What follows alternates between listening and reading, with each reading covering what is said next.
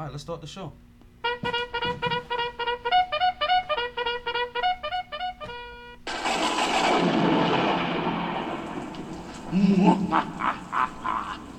As Metro's Mercury grade approaches, I shall create the illest podcaster known to mankind. But Master, what are you going to do? Howard Stern,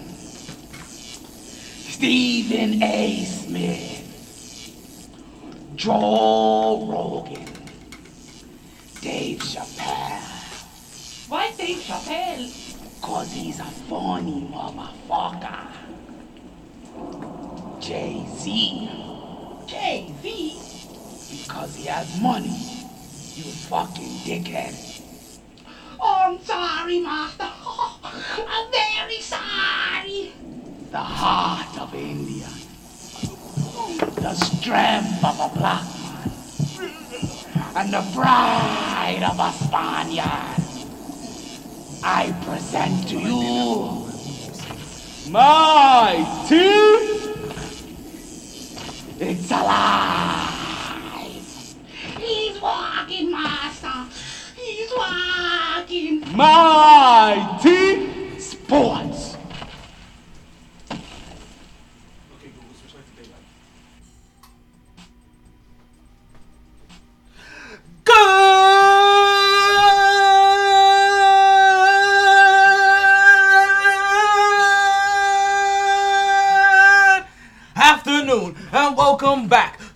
Another edition of the My T Sports Podcast. Yo, I am your host, the one and only Dr. Domar Taylor. Yo, it is another beautiful day in the in the hottest city in the world. It is October 5th. We're talking like it's 89 degrees or so.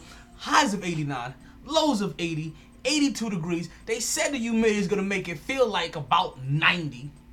I understand that.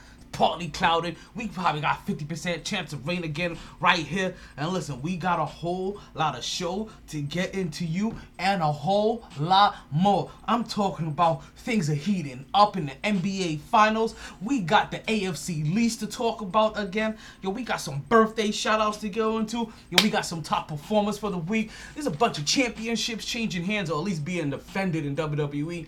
A whole lot. All that and more. Debacles, knockouts, champions, everything. You know, but but, but, but, but, but, but you know what I say. You know what I say. This is season six, episode twenty-seven, excerpt two hundred and twenty of the Mighty Sports Podcast. And you know what I say. Regardless of the time, Take that, take that, take that. and regardless of the weather, Hello? You play to win the game. it's always a good time to talk some sports. So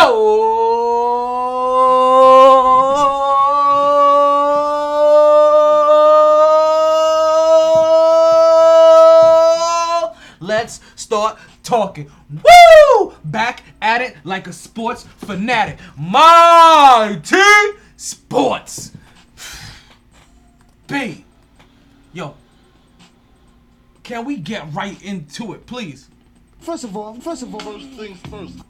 Oh no no no no no no no no no no no! Listen, if that's what we get it into first, if that's what we get it into first, then I'm gonna need a little bit more excitement from you for that one. So First of all, first of all, First things first.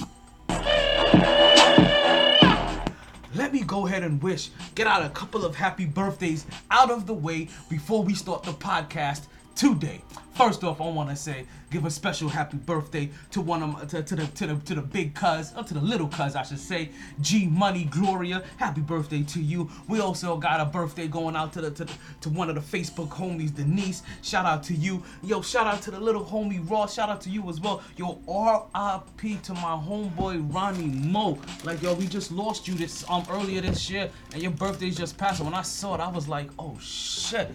That's right, yo, my nigga gone, B. Like my nigga gone, gone. And I forgot all I ain't gonna say I don't wanna say I forgot about it. Like like every like everything else. Like you kind of just kind of forget that all of these events are happening all in one year. And, and I think that's really where the where the biggest of the where the biggest shocker comes in more than anything else, right? But what you should not be shocked about. Mm, boom, boom, boom, boom, bum boom. Bum bum bum bum bum bum bum bum bum bum bum bum bum bum dun dun dun dun. We're gonna celebrate.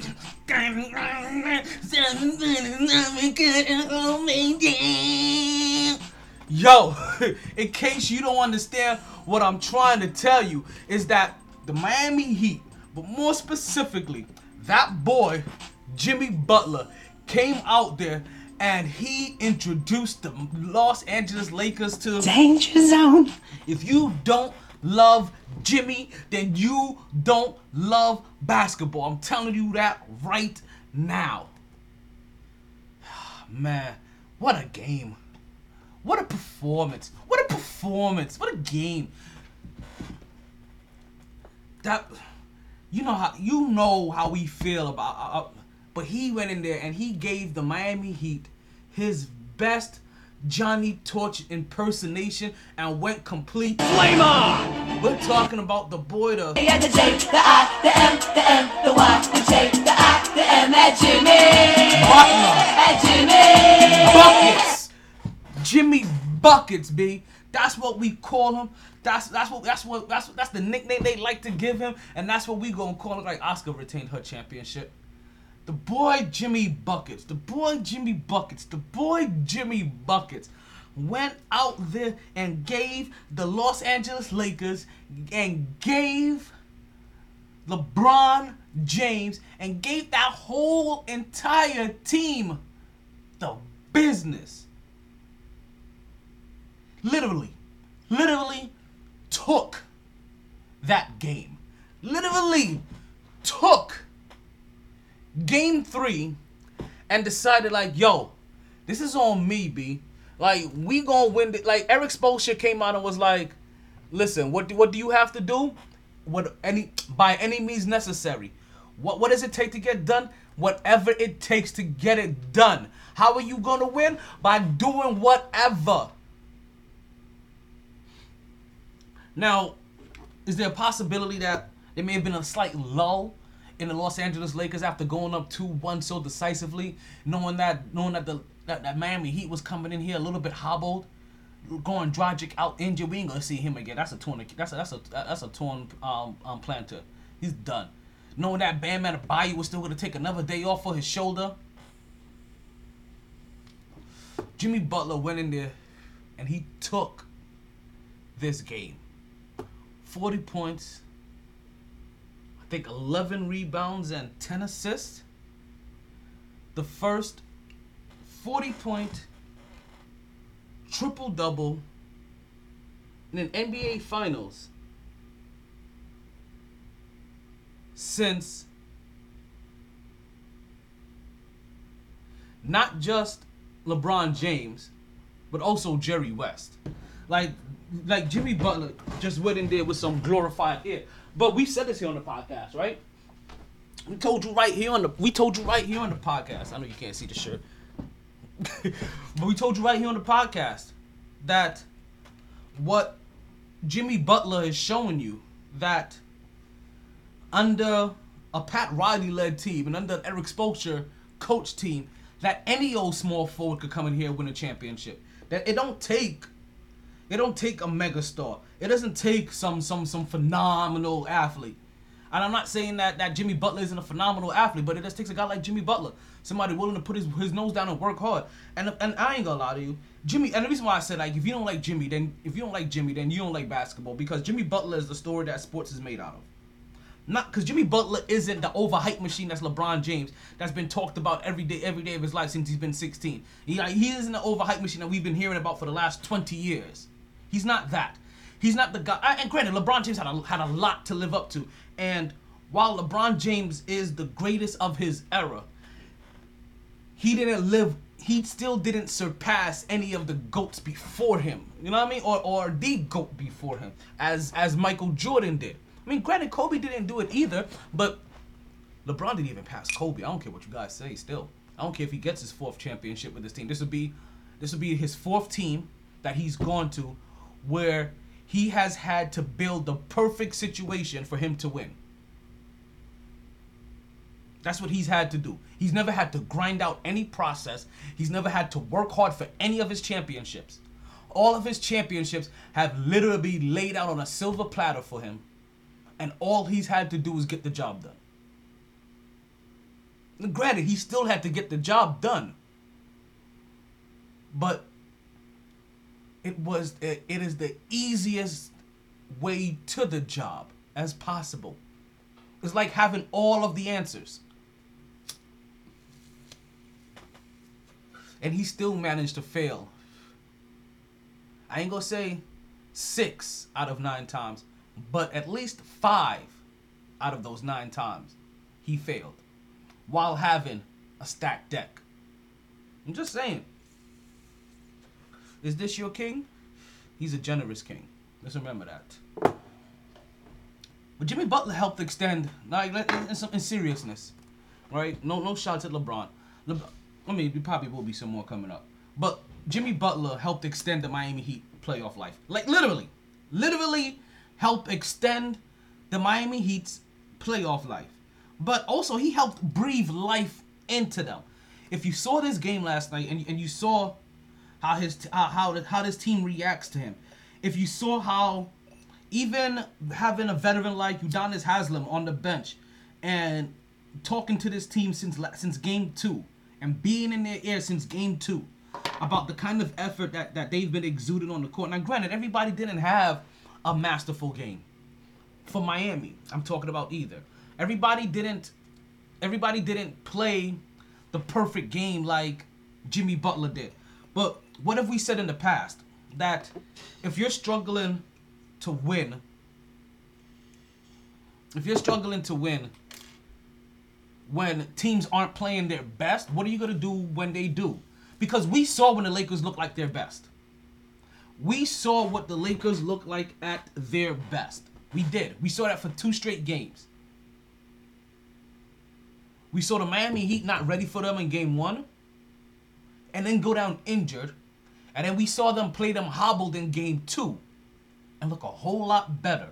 At least look competitive. At least look like they had fight in game two. To now come in game three. And in game three, without Bam, without Goran Dragic, down 2-0, with your other surrounding players, your other supporting players, right? Your supporting players, as you can say, right? Uh, the guys other than Jimmy Butler. I guess that's why they like to call them the others. Um, Duncan Robinson still was only 4 for 12. 3 for 10 for the night. Tyler Herro, 6 for 18, but had a big basket when it counted. 5 for 12 from Crowder, you had a big game, big. I shouldn't say a big game, but you got big minutes and, and good production from Kelly Olynyk. Meyers Leonard was efficient, didn't play much, but but he started. At least he started the game for for the for the most. I guess you could, if, if that's if that's anything. Andre Iguodala still just taking up space for the most part. Had that one good game in game two, and then you ain't seen him since.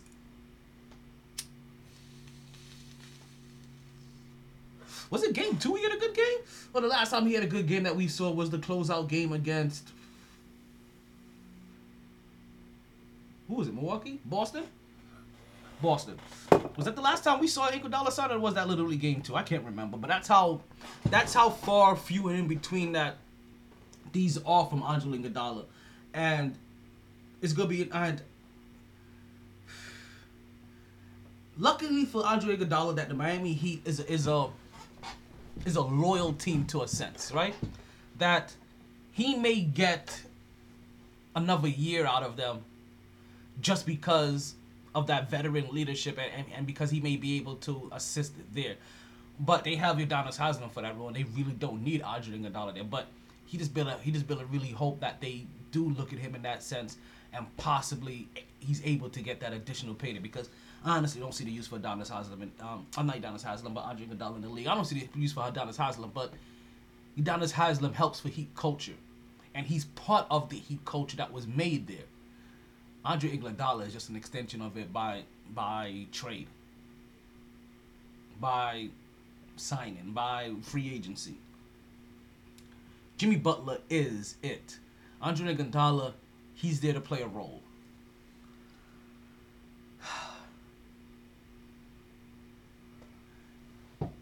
The Miami Heat would have a 14 plus point lead two different times in this game. And honestly, lose it two different times in this game. That's the reason why I have to mention it. You saw playoff Rondo still decide, still show up, still, still, uh, and, and more than a show up, right? Because I want to say that that- that is more than just him being allowed to be the orchestrator um, for this offense at times, but the fact that he's taking three point shots, he's making three point shots, he's taking mid ranges, and, and and when he's really on his game, he's making those three pointers. He's making those two pointers. He, he's actually making shots, not just layups. And listen, he can be masterful around the rim.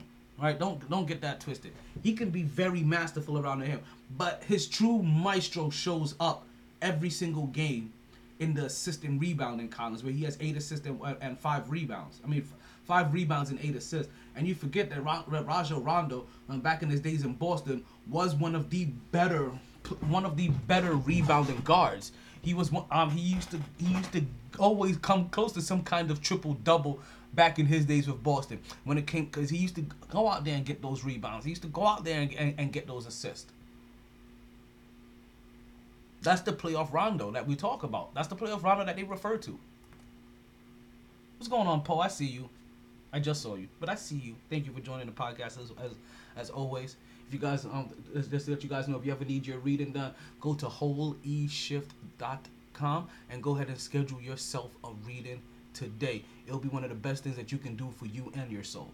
So um as we continue to to to to the to the to the beating of the soul that Jimmy Butler gave the Los Angeles Lakers. And that's what they did. They took their soul, right? They 100%, he went into Miami and he took his soul and he took his heart.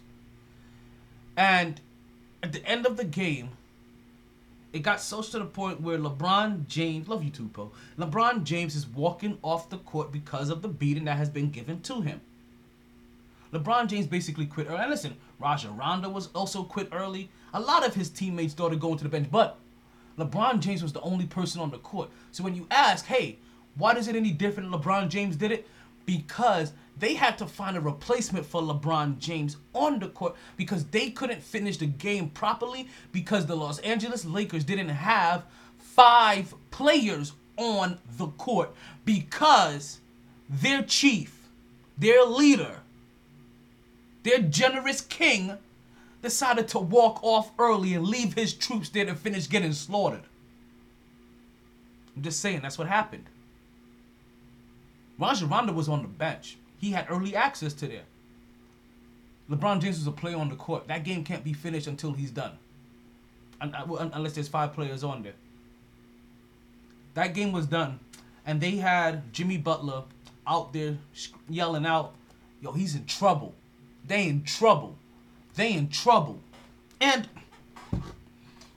my initial reaction, and I'm gonna stick with my initial reaction, is no, the Los Angeles Lakers may be in trouble because what if they did figure out how to beat you? What if they did figure out the matchups, right?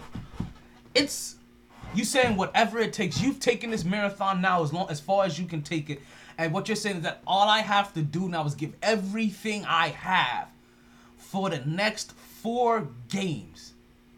Three games, depending on how, how much this takes, but the next three to four games for my team to win, for us to get a championship, for me to get my first ring. That's all I gotta do. And I may have figured something out because I think we all saw that in this game. Maybe you didn't, I'll give you a quick recap. On multiple occasions, it didn't matter who was guarding Jimmy Butler. Jimmy Butler um took the, um took that individual off the dribble, and instead of thinking pass first when he drew, when he was driving to the lane, he thought score first.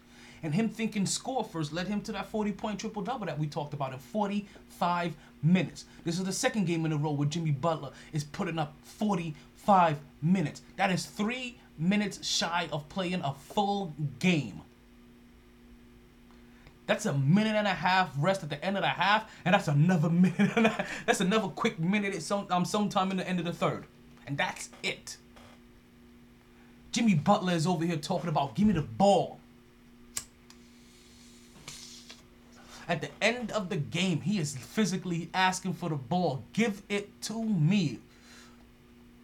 And it didn't matter if it was Rajon Rondo. It didn't matter if it was Caldwell Pope. It didn't matter if it was Bron James. It didn't matter if, if, if it was Anthony Davis. It didn't matter if it was Dwight Howard. It didn't matter if it was Marquise Morris. It didn't matter if it was JaVale McGee. It didn't matter who you put on him. He went to work. Jimmy Butler went to the free throw line 14 times, or took 14 free throw shots, I should say, from the free throw line. 14 shots from the free throw line. He added 12 points from the free throw line alone out of his 40. That's damn near a third of your points on the line. Jimmy Buckets. So what if he did find something? What if, listen, the LA Lakers like to do a lot of switching sometimes. We saw that the only time that LeBron James likes to likes to guard individuals, truly likes to go after and guard individuals, is during the end of games. It's like like when he did with um what like what he did with Murray in Denver. Like we've seen that. But it doesn't matter now with Jimmy Butler. Like listen, they they they get the switch that they want, and Jimmy goes to work. And as all women can account for, when you have some good Jimmy, like you don't give it up. And that's what we and that's what we saw from Miami last night. We saw some good Jimmy. Like Uh, listen, don't don't blame me for it.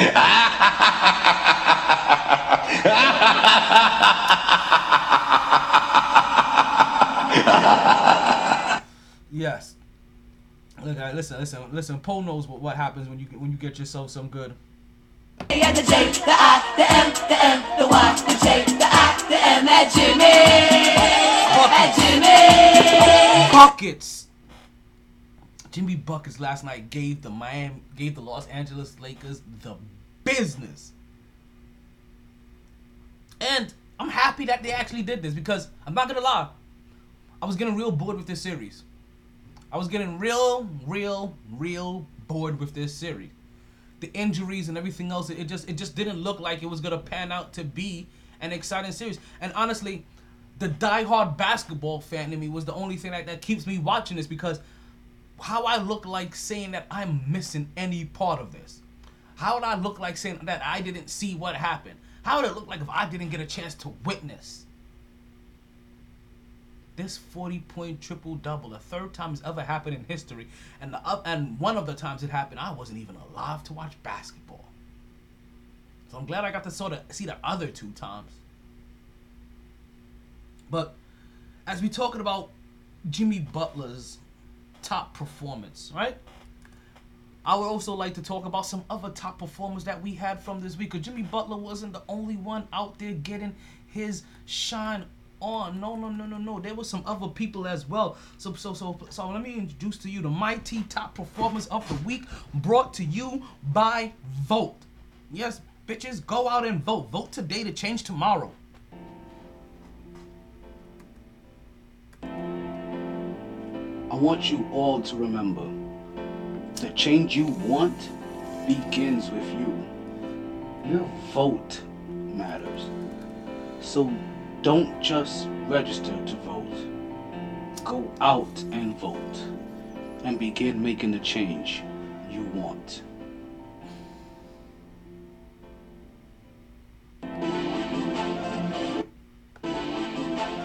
Okay, so here we go. We're talking about the mighty top performers of the week. Because as you know, so far we got a bunch of games going on in the NFL, but we also got a couple of games that are also going to be going on tonight. So so far, these are just the top performers going into last night's game, Sunday night, folks. Where we have we have a bunch of them. We got some people that did them in L's, a couple of people that did them in wins. All we know is that these people balled this now this over the weekend. First off, the top baller of them, them all happened to be the quarterback for the Dallas Cowboys, and we're talking about Dak Prescott as he had 502 yards.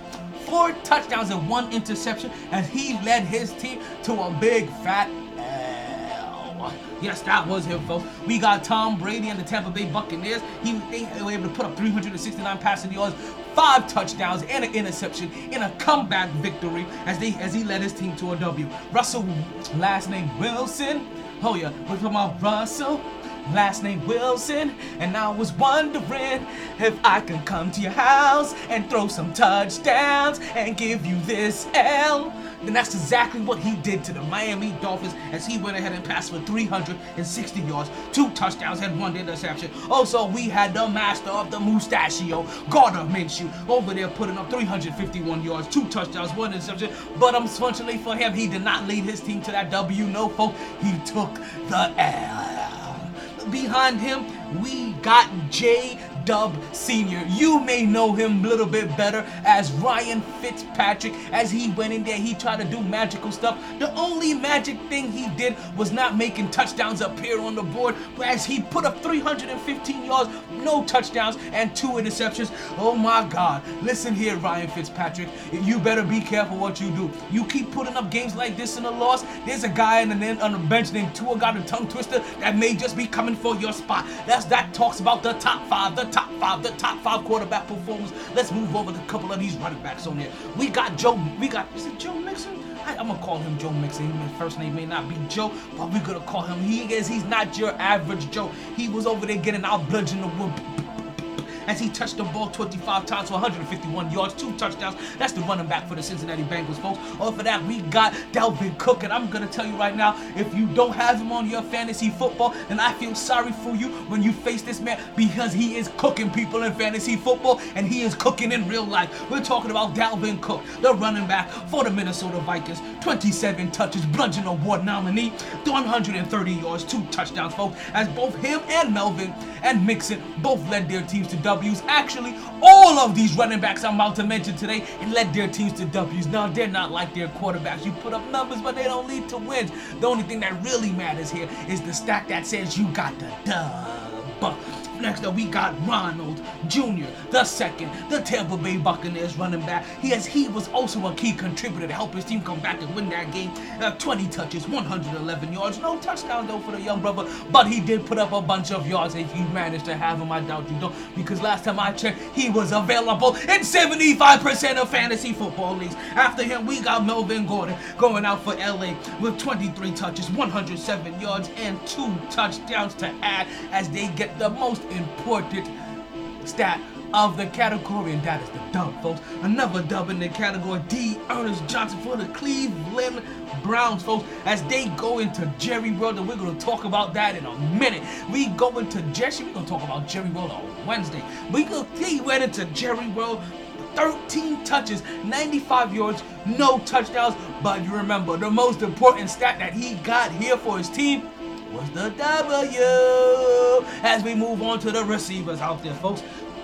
Folks, I, I know things have been steaming up a little bit lately, and I hope you heard that whistle blow because George Kittle's, I like the, what came back for the San Francisco 49ers. He got himself 15 catches for 183 yards and a touchdown. Unfortunately, they got the L. He did not lead his team to a W because something is going on in San Francisco when they don't have their quarterback, Jimmy G. As that whole entire team is decimated with injuries. So to hear that they got at least one person back that was able to do something, I guess is a moral victory, but it's not a victory on the field. Also, that we have Amari Cooper for the Dallas Cowboys. 134 yards on 12 catches, a touchdown, but unfortunately, the most important stat that mattered eluded the Dallas Cowboys once again as they pick up a L, folks, for all of his efforts. Folks, we got we got Mike Evans, Mike Evans for the Tampa Bay Buccaneers for seven touches, 122 yards,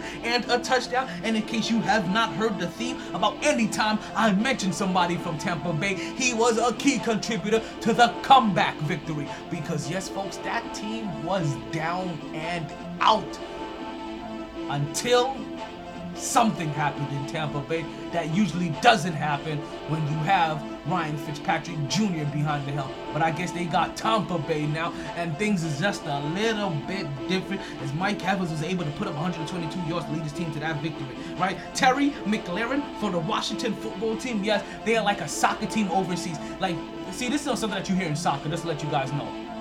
International football, basically. In, in, in, in international football, that's kind of what you have. You, you you'll have the the Darmstadt Football Club. You'll you'll you'll you'll have the Wiesbaden Football Club. You understand? You you in in Italian like you you you. That's that's what that's how they kind of refer to these to um to these teams.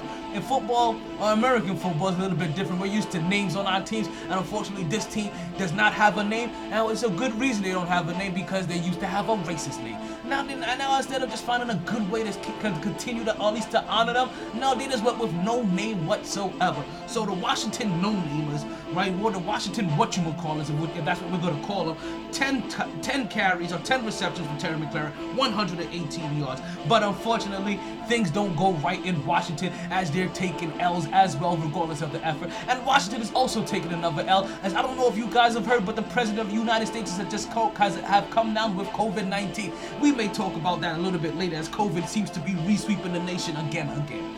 Alright, also on this list of, of top performing wide receivers, and the last one on the list is that boy Stefon Diggs. As he left Minnesota, he is now in Buffalo. He is part of that Bills Mafia. He got six touches. He added 115 yards. He ain't get no touchdowns, but he got the number one stat that matters the most for the Bills, Bills Mafia, and the AFC least, and that is the W. And as him and his Buffalo Bills stay undefeated, and we gonna go right into talking about the Buffalo Bills and that AFC least right away because AFC least is where we st- is where we like to take our our talks on Mondays, right? I know we talked, we just had that exciting seminar. Like, damn, T, you gonna take me down by talking about the AFC least? I'm sorry, I, I had to bring it up. I had to bring it up, but I'm gonna leave Buffalo for a little bit later because I'm gonna, I want to end this on a good note. We're gonna start off with some of the bad here, right? Because the AFC lease is just filled with good, bad, and ugly. And and and the only thing good right now in the AFC least are the Buffalo Bills. So if you're a Bills fan, rejoice. If you're a Bills fan, soak in this moment. If you're a Bills fan, this is your time. But you are not gonna move me off of how I truly feel about you. Just like you cannot move me from how I truly feel about the New York Jets. And that is, even when I'm no longer a fan of the New York Jets, I am still utterly disgusted by them. Completely and utterly disgusted by the JETS suck, suck, suck. The New York Jets have found another way to. Now we and, and we kind of discussed this on Friday that they found a way to lose to the Denver Broncos, and they looked, I guess, okay for a while. For one drive, for the very first drive of that game, they looked all right. They were fast paced. They picked up the they, uh, they, they picked up the pace. They picked the, they, they they found they found the receiver. They let receivers do their thing. They took shots down the field. They had a decent run. You understand? They looked okay for one drive and one drive only. And then the shit show that is the New York Jets will continue to will, will continue to manifest itself and stink up the place. But it wasn't their disgusting play that brings us back to the Jets today. It's their poor excuse of a head coach, Adam Gase.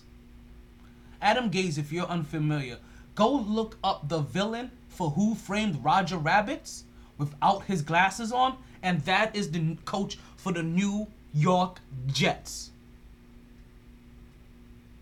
A guy that just wants to kill fun because he believes that his way is the best way of doing it. Yet it has never produced to wins and consistency ever. He does not look creative. He doesn't look like what he what he uh, he doesn't look like he knows what he's doing. Actually, for one drive, yes, for one drive on Thursday, he actually looked like the guy that he said he was. And that is an offensive genius or quarterback whisper or whatever he likes to say. Listen, I mean, the Ying Yang Twins made a song where they whispered the whole entire thing. We don't call them rap whisperers. Where do you see my dick? Where do you see my dick? like, so I don't get what's going on with how the New York Jets have keep, continued to manage to keep this guy as a head coach, and now he's doing things that's actually detrimental to the team. He is doing things that actually, now even more so than getting rid of all of the talent that they have, he is actually make he is actually doing things that that's actually detrimental to the future of the team. The New York Jets rookie offensive left tackle Mekhi Becton. This six foot seven, 363 pounds of just man meat paws that just helps protect the quarterback and helps the run game was said to be injured coming into this game. And instead of Adam Gase protecting the player from himself and doing what you're supposed to do and not play injured players, he throws his best talent out there, his his his first round pick talent out there to get injured again and not even finish the first quarter and go out. But this isn't the first time we've seen this from Adam Gase. And this isn't the, this isn't the only time he's going to do this in this game. We talked about uh, we talked about on Friday how one of the how Sam Darnold almost committed his own version of the butt fumble when he basically lost his own foot. It looked like he lost his own footing and sacked himself. Had was holding the ball in one hand, trying to um, brace himself with the other hand, and honestly, almost looked like he dislocated his his shoulder. Well, guess what we found out? Sam Darnold did fuck up his shoulder on that play. And guess what the coach did? The coach threw him right back in the game. So now for game five, not only will the New York Jets not have Mekhi Becton, now they know they now also won't have Sam Darnold. We heard what he did to Le'Veon Bell earlier. Um, what was it? What was it last season when Le'Veon Bell was injured and he threw in Le'Veon Bell right back into the game? This is a pattern of of, of Adam Gase now. Adam Gase not only get likes to get rid of his best talented players because he feels like they don't conform to his system. That's never been a, com- a winning system. You hear plays, players consistently talking about, yo, practices go horrible. Like if this is what's supposed to be winning practice, like this this isn't going to work.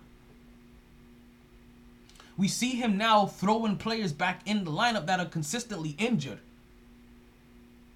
And then they have to leave.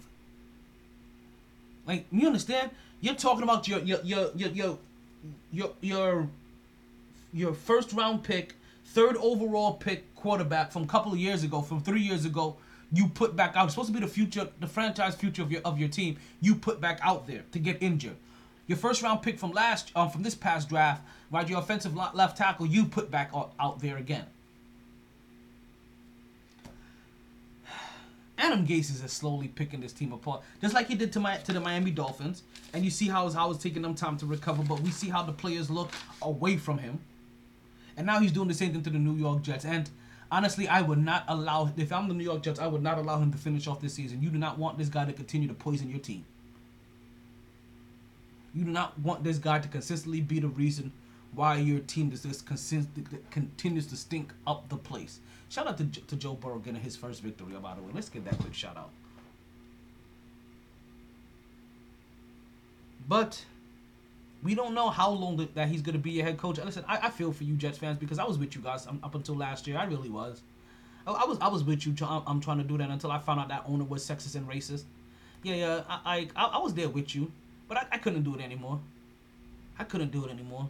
We found we like like, but I feel your pain. I feel your pain because I'm a Gi- I'm a Giants fan now, and the Giants aren't any better. The Giants aren't any better. But this isn't time to talk about the Giants. We're gonna talk about the Giants on Wednesday when we talk about the NFC least then, where all it takes to be first in that division is a one three and one record, or a one two and one record, I should say. Yep, that's how you get to first place in the NFC least, one, two, and one. this is gonna be an interesting season for that division because technically the New York Giants, who haven't won a game yet all season, are still in the playoff hunt. because they can still win their division based off how the division is currently lined up. Based off of the record of everybody else in the division, they can still make the playoffs. And they haven't won one game yet so far this whole entire year. But let's not talk about teams that haven't won. Let's talk about the teams that, that, that have won, right? And I listen here, City of Miami. Like I, I'm, I'm, I can never be a fan of you guys, but that's besides the point, right? You guys just better be happy that I'm that I'm actually talking good and rooting for your basketball team because the Seattle Seahawks came out here and they went into the and went into and, and, and came into Dolphin Arena, and this was a game that was a little bit closer than, I would like. This was a game that I was actually nervous about coming in here, and the only reason I was nervous about this game, right, even because I picked Seattle to win this game. But the reason I was nervous was because we all picked Seattle to win this game. And when I mean we all picked Seattle, I mean I picked Seattle to win this game. My co-host on Wednesday picked Seattle to win this game. My reoccurring guest Mark on um picked this game. My niece picked this game, and she don't know shit about football. And the automated picker six thousand also picked the Seattle Seahawks this game. So what made me nervous was the fact that anytime we have a unanimous decision across the board, I am always nervous about those games. And we had three of them this week. And we made all three of those games the mighty games of the week. And you know what? None of those games disappointed so far. Now, the other game is going to be played tonight. One game was Seattle Miami. The other game we're going to talk about on Wednesday. But that was Cleveland versus Dallas. I'm going to tell you, after watching the first drive of that Cleveland Dallas game, I came to the realization that Dallas for football is how New York is for basketball. The Madison Square Garden is the mecca where players go to show out for basketball, and Jerry World is the mecca for football where players go to show out. And I was gonna tell you this now. We all picked Dallas to pick to win that game. And I told you how I get nervous about anytime we go unanimous. We also all picked Green Bay to beat Atlanta. I told you how nervous I get anytime we go we get unanimous. We all picked Seattle to beat Miami. And I was nervous during this whole entire game because this game was closer than it than I would like. Now, granted, the first drive of this game happened to be an interception, right? And that made me f- feel well about my decision to pick Seattle. I'm like, okay, I got Seattle's defense in my fantasy. We all pick Seattle to win. This is my pick of the week. My, my co-host on Wednesdays keeps trying to call me up and trying to change picks up on the fly. I see you, and I'm not gonna listen. The picks are locked when we put them in on Wednesday. There was no calling off the ear to make pick to put in picks. No, no, no, no, no. There is no off the air shenanigans because the people don't don't have that opportunity to come in here and be like, oh, he we, he changed the picks. No, no, no, no, no. Picks don't change. Once we make the picks in on Wednesday, they are locked in. The picks are in and they are locked in on Wednesday with the information that we have on Wednesday. That's just how it is. We're all at the same disadvantage. Nobody is changing their picks. You- guys tune into Wednesday when I have to go tell my co-host this again, live on it. Cause I know he's not listening now, but you you guys tune in and wait wait wait we have this because this is gonna start a 20 minute debate and we ain't gonna have time to get into it because we never have enough time to get into it, but we gonna get into it. Just like the Seattle uh, officially got into Miami. First drive, first drive of the game, it would be a, it will be four plays that will lead to an that will lead to an interception. Now, like I said, I'm, I, a part of me is looking at this. Okay, here we go, Jameis Winston Senior. You do your you do your thug fizzle, and, and, and you and you let your magic shine because, like I said, I had the Seattle Seahawks defense in this game. But that really wasn't his. That wasn't really um to blame on Ryan Fitzpatrick. Yes, it was his ball that got tipped at the line, but it was a tip ball that flew into the air that that um that that that that the Seattle Seahawks eventually caught. Now the t- now the now the interception at the end of the game when they were down as he's trying to force that as he's trying to force that ball into tight spaces. That's on him. That's the Ryan Fitz magic that we know. That's the magic that I needed to see so I could get more fantasy points so I can try to eke out a win. It's not gonna happen this week, I, and I'm, I'm gonna end up being two um, two and two at the end of this week. But what we did see again was was the ma- was the masterful performance again by Russell Wilson, 24 for 34, 360 yards, two touchdowns, one interception. As we said, Russell Wilson made it into our top performers of the week so far. And with only two games left, right? I mean, I don't see him falling out. It'll, it'll literally mean that all four of the individuals playing, or at least three out of the four individuals. But no, actually, no, I'm lying. Not three.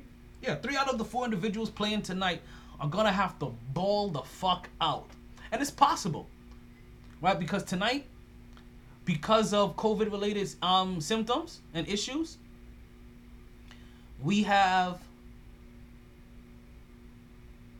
Kansas City and New England also playing tonight. Like we said, COVID is, is basically just sweeping the nation right now.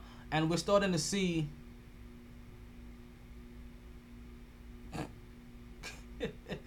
Sorry, I got I I got Clash of Champions on in the background in case you guys are wondering what I have in the background. That may be distracting me just a little bit, right? But we have COVID again. I'm sweep I'm resweeping the nation. You're starting to see it.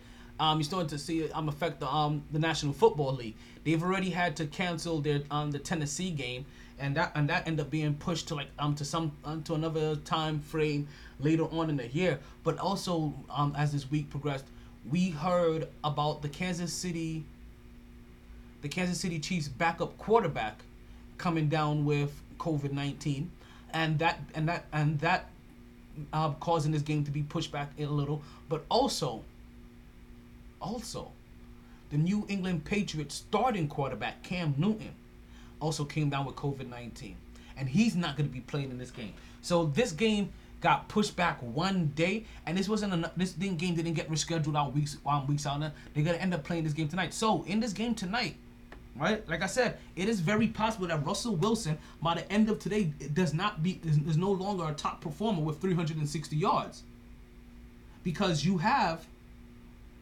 Matt Ryan playing tonight. You have Green Bay Packers Aaron Rodgers playing tonight. You have Kansas City Chief Patrick Mahomes tonight. Every single last one of them are capable for going over for going off for over 360 yards. That's what makes these games tonight interesting to watch. Especially since there's no basketball on tonight. Thank God. Because I would hate to have to choose tonight. I chose last night. I would hate to have made that decision tonight. uh, To make that decision last night. But the Seattle, but the, but the Seattle Seahawks, like I said, this will be a little bit closer game. They will end up winning this game 31 to 20, um, 23. Russell Wilson, and this is going to be a pattern that you're to hear me talk about, because this was a pattern in the first week of the season, right? You saw the running quarterbacks of the league not only lead their team to victories, but also lead their team in rushing, right? Now, there's some teams where I feel like we're probably always going to see this. Baltimore, Baltimore, we're probably going to see this more times than not. In, in, in, in Arizona, we're probably also going to see this more times than not. But in other scenarios, right, where we have rushing quarterbacks, we're starting to see them taper off a little bit. Russell Wilson, he's no longer leading his team and running every single game. He's just doing it enough enough to get yards and and, poss- and get a touchdown here and there.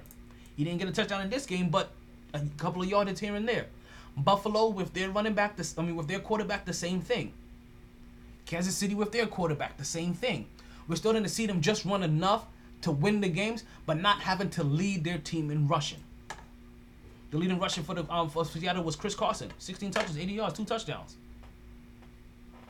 Not, nothing major, but just enough to um to be able to get your t- um to get your team that victory. Um who um who is continuing to ball this year and also redeem himself from from his mistake his mistakes last week is DK Metcalf. Four receptions on six targets, 106 yards, folks. Missed the touchdown though. Did not get the touchdown like like like you like like you would have liked. Now let's move into Buffalo real quick, right? Because we're coming to the end of the show and and, and we still we got Buffalo to talk about and we still about, got to talk about this game tonight. Just a little bit. Buffalo went into Las Vegas to take on the Las Vegas Raiders. And I wonder, and, and we're gonna wonder, and not for nothing, we're seriously gonna wonder how much longer that the NFL is gonna continue to function the way that they are. How much longer is the NFL to continue to try to run a season without a bubble? Because we seriously heard about of 15 new cases of corona or, or of COVID popping up in the National Football League in just this week. That's 15. This is just going to keep getting worse and worse and worse until they find either some kind of bubble because there's no because there's not going to be any way that you're going to be able to account for everybody else in these players' lives. If these players are doing what they're supposed to be doing, then obviously it's the people in these players' lives that aren't doing what they're supposed to be doing. And if that's going to be the case, right, where like I, obviously, like I said, you can't account for them or you can't hold them to the same standards that you're holding to the people that you have under contract to, then you're gonna start seeing more and more and more cases. If people aren't gonna continue to be responsible like the president, you're gonna see more. You're gonna you're gonna see more and more cases. As you're starting to see the president and, and a ton of people from his staff come out um come out um, come down with COVID because they were being very lackadaisical about a disease that they uh, that, that they downplayed. And, I, and and and not only did they did they downplay this to a nation, they did downplay it now to themselves, and now you're seeing them with it. But let's go ahead and, and, and move on to something a little bit a, a little bit less political in a sense, as I'm using air quotes to say that, and that is the Buffalo Bills versus the Las Vegas the Las Vegas Raiders. The Buffalo Bills will come into um, come into this game with a un, with, with a unblemished record of three victories and no losses, and so and so far the Las Vegas Raiders will come in here with a winning record of two victory uh, with a record of two two and one, and. the Buffalo Bills, to be honest with you, I, I really don't know what to say about Buffalo that I haven't said about them so far, right? Because right now they they're just doing things to win. 288 yards from their quarterback, two touchdowns, right? Josh Allen, not a ton of rushes, only three attempts. Russell Wilson only had four for five yards. Josh Allen three rushes for a negative one yards. Like I said, you're not seeing them these guys rush these balls anymore, like so many times like they did in Week One. But what they're all doing is just finding ways to win. He would find his he would find his number one target, Stefon Diggs, six times out of seven targets. Six for seven targets, 115 yards to your number one your number one receiver. 24 for 34. But we'll, we'll, only, we'll miss 10, 10 passes all in all. That's that's that's just about uh, um, around 66% of your passes he's making. Probably a little bit more. I really don't know what else what else to say about Buffalo other than that they're just they're just playing winning football right now, and that may just that may be the most important thing here is that the Buffalo Bills are playing winning football. They once they identified and and, and I'm gonna say this again because this is what you're supposed to do if you're if you're an organization that's about winning. Once you identify your starting quarterback, then you start doing all while they're on their rookie contract you start putting all the necessary pieces together to start to help them as much as possible to win you um you help you do what's necessary to help your quarterback win you play to their strengths and you start and you start getting pieces around to hide their weaknesses until they can get better you don't bring your quarterback in there get rid of all of their talent and be like hey i have this system that peyton manning ran to perfection here. Now I want you to do it. Rookie. Or, whatever they are. You just consistently see Buffalo Bills do the necessary pieces. You see you you saw them be a defensive minded team for years, right?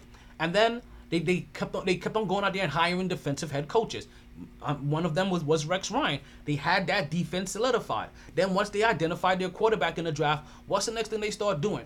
They, they start making sure they can get him weapons on offense. They start protected they protecting him on the line. They got Stefon Diggs from Minnesota when they realized that Stefon Diggs was um was was disgruntled there. And now you're starting to see these pieces come together. Now I keep now the the spot that you cannot move me from is that this is still first half Buffalo. This is warm weather Buffalo. Because what would Buffalo do once the weather starts to get bad? And that is always the question that we have to ask.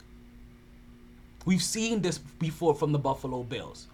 We've seen them go win their first three games, win their first four games, win their first five games, win six out of their first eight games, win seven out of their first eight games. And then the temperature changes. And then they begin to change. Well, you're still going to be able to get the ball down the field to Stefon Diggs this often. But at least for Buffalo, reserve preserve your quarterback now early in the season because you're going to need him for a whole lot more yards.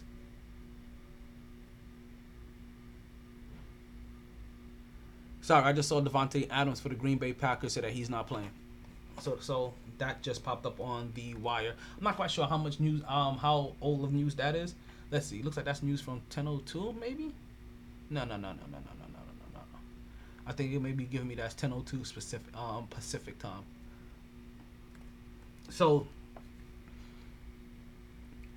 while I say to Buffalo fans, and I'm always gonna say this to Buffalo fans, Buffalo Mafia, um, Bills Mafia, any fandom, stay in this moment with your team. Enjoy this moment with your team, and and and bask in it. Because we have no clue what the second half is going to bring, and that is always the equalizer for the for the Buffalo Bills or the Achilles for the Buffalo Bills because the equalizer ends up being the cold weather that it, it don't only affects their opponents but it affects them as well. But at least hopefully now they may be a little bit more motivated. They they may be a little bit more energetic. They may actually also just have necessary pieces now. I've gotten used to the fact that hey, the second half it may go kind of crazy with the weather, but we still have the necessary pieces to at least possibly even just go four and four. Because I feel like if, even if you go four and four for the second half, it'll still be an it'll still be enough based off what you've already done to come away with a winning record and make it into the playoffs again. And even possibly win this division. Especially since Cam Newton would not be playing for the New England Patriots. As like I said earlier, he is he has come down with COVID nineteen and he will not be playing. And as you know, with COVID, we don't know if he's gonna if he's not gonna be playing for one week, two weeks, three weeks, four weeks. We don't have no clue what his symptoms is gonna be looking like. We don't know if he's going to make it alive. You know, to, to be honest with you, either. So we're gonna see. Now, Grant, like the only thing that we could say about Cam Newton is that, unlike our president, right, that he is that Cam Newton is in, is is is what's in supposed is in, in supposedly a demographic that is more likely to recover from catching COVID than have than being fatedly um than than than than suffering a fatality. Let's let's put it that way. But that still doesn't mean that you may not still have a life altering injury. Because for what we've seen from I keep forgetting that one baseball player that he just a couple weeks ago got back to walking. Like like like COVID can hit and it can hit you bad and you can still recover and still have and and still have um reoccurring lung injury like uh, reoccurring and long term um lung injury. So here's a, here's a speedy recovery to Cam Newton. Let's hope that he's back for the New England Patriots because he's gonna determine if the New England Patriots are. We're gonna assume that he's gonna determine if the New England Patriots are successful or not this year, and how far they make it into the playoffs. So, I'm not a New England fan, so I'd rather not see Cam Newton in there. But I like I'd rather see Cam Newton on the field and them not make it more than anything else because I don't wish any ill will on Cam Newton. And we're gonna leave that there because you know what? We are just at the 58th minute of the podcast, and we are about to end the show. We're gonna see you you guys tomorrow, right at the same time, 12:07 p.m. Basically 12ish, if you guys are wondering. We'll be back on Wednesday night, 8:07 p.m. Um, I'll let you know on Wednesday if I plan on doing a fundraiser on Thursday or not. We'll see about that. We'll see how my, how we feel. Because also, I enjoy having some of these these Thursdays off. Thank you, love you too, Poe. Also, I want to thank everybody for listening to the podcast, wherever you wherever you, that you are listening, uh, however you may be listening, wherever that's Podbean Live, wherever that's on the podcast, wherever that's on my Instagram Live, or wherever you're catching the re-air. I want you guys all to know. I hope you catch a wave that never subsides. Sorry, B. I tried. honest. Thank you for listening. All the bandwidth in the world couldn't keep me contained. Oh. No lag, no lag. Gonna share my talents with Podbean Live. Always knew I'd take the pod there. Just a lot later than a lot of listeners thought. Last of the real gabbers. Well, maybe not the last. Munchkin got good mic skills. New, improved, my T podcaster. Potting down now. Last call for drinks. Bars closing. Sun's out. Heard the casino got a buffet breakfast. Don't want to go far. Wild night tired, B. Tired. My T. Sports.